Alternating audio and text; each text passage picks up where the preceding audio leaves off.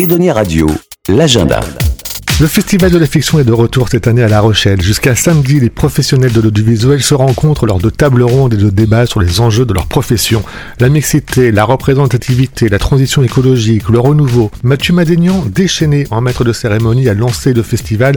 40 œuvres sont en compétition cette semaine. Le festival s'est ouvert aussi sur la projection en avant-première d'un unitaire émouvant de M6 à gérer au bout de mes rêves avec Camille Lou et Samuel Alain Bidbol, ainsi que le président du jury Guillaume de Tonquédec. Cette année, le festival sort aussi des salles obscures et proposera des événements sur le parvis du Gabu avec un concert produit par Crystal Publishing et des projections plein air grâce à l'association phare, le Fonds audiovisuel de recherche. Et même si c'est un festival de professionnels, le grand public peut toujours s'inscrire pour assister gratuitement à des projections sur festival-fictiontv.com.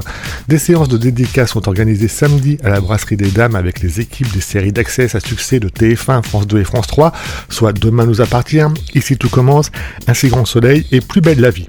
Et pour toujours rapprocher professionnels et public, Stéphane Strano, le président du festival, a annoncé une déclinaison hors saison du festival au printemps 2022, où le public, toujours à La Rochelle, pourra côtoyer de plus près encore les stars du petit écran, qui sont souvent ou seront aussi des stars du grand écran.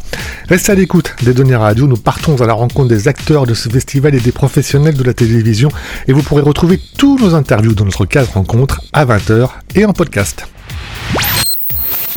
Radio.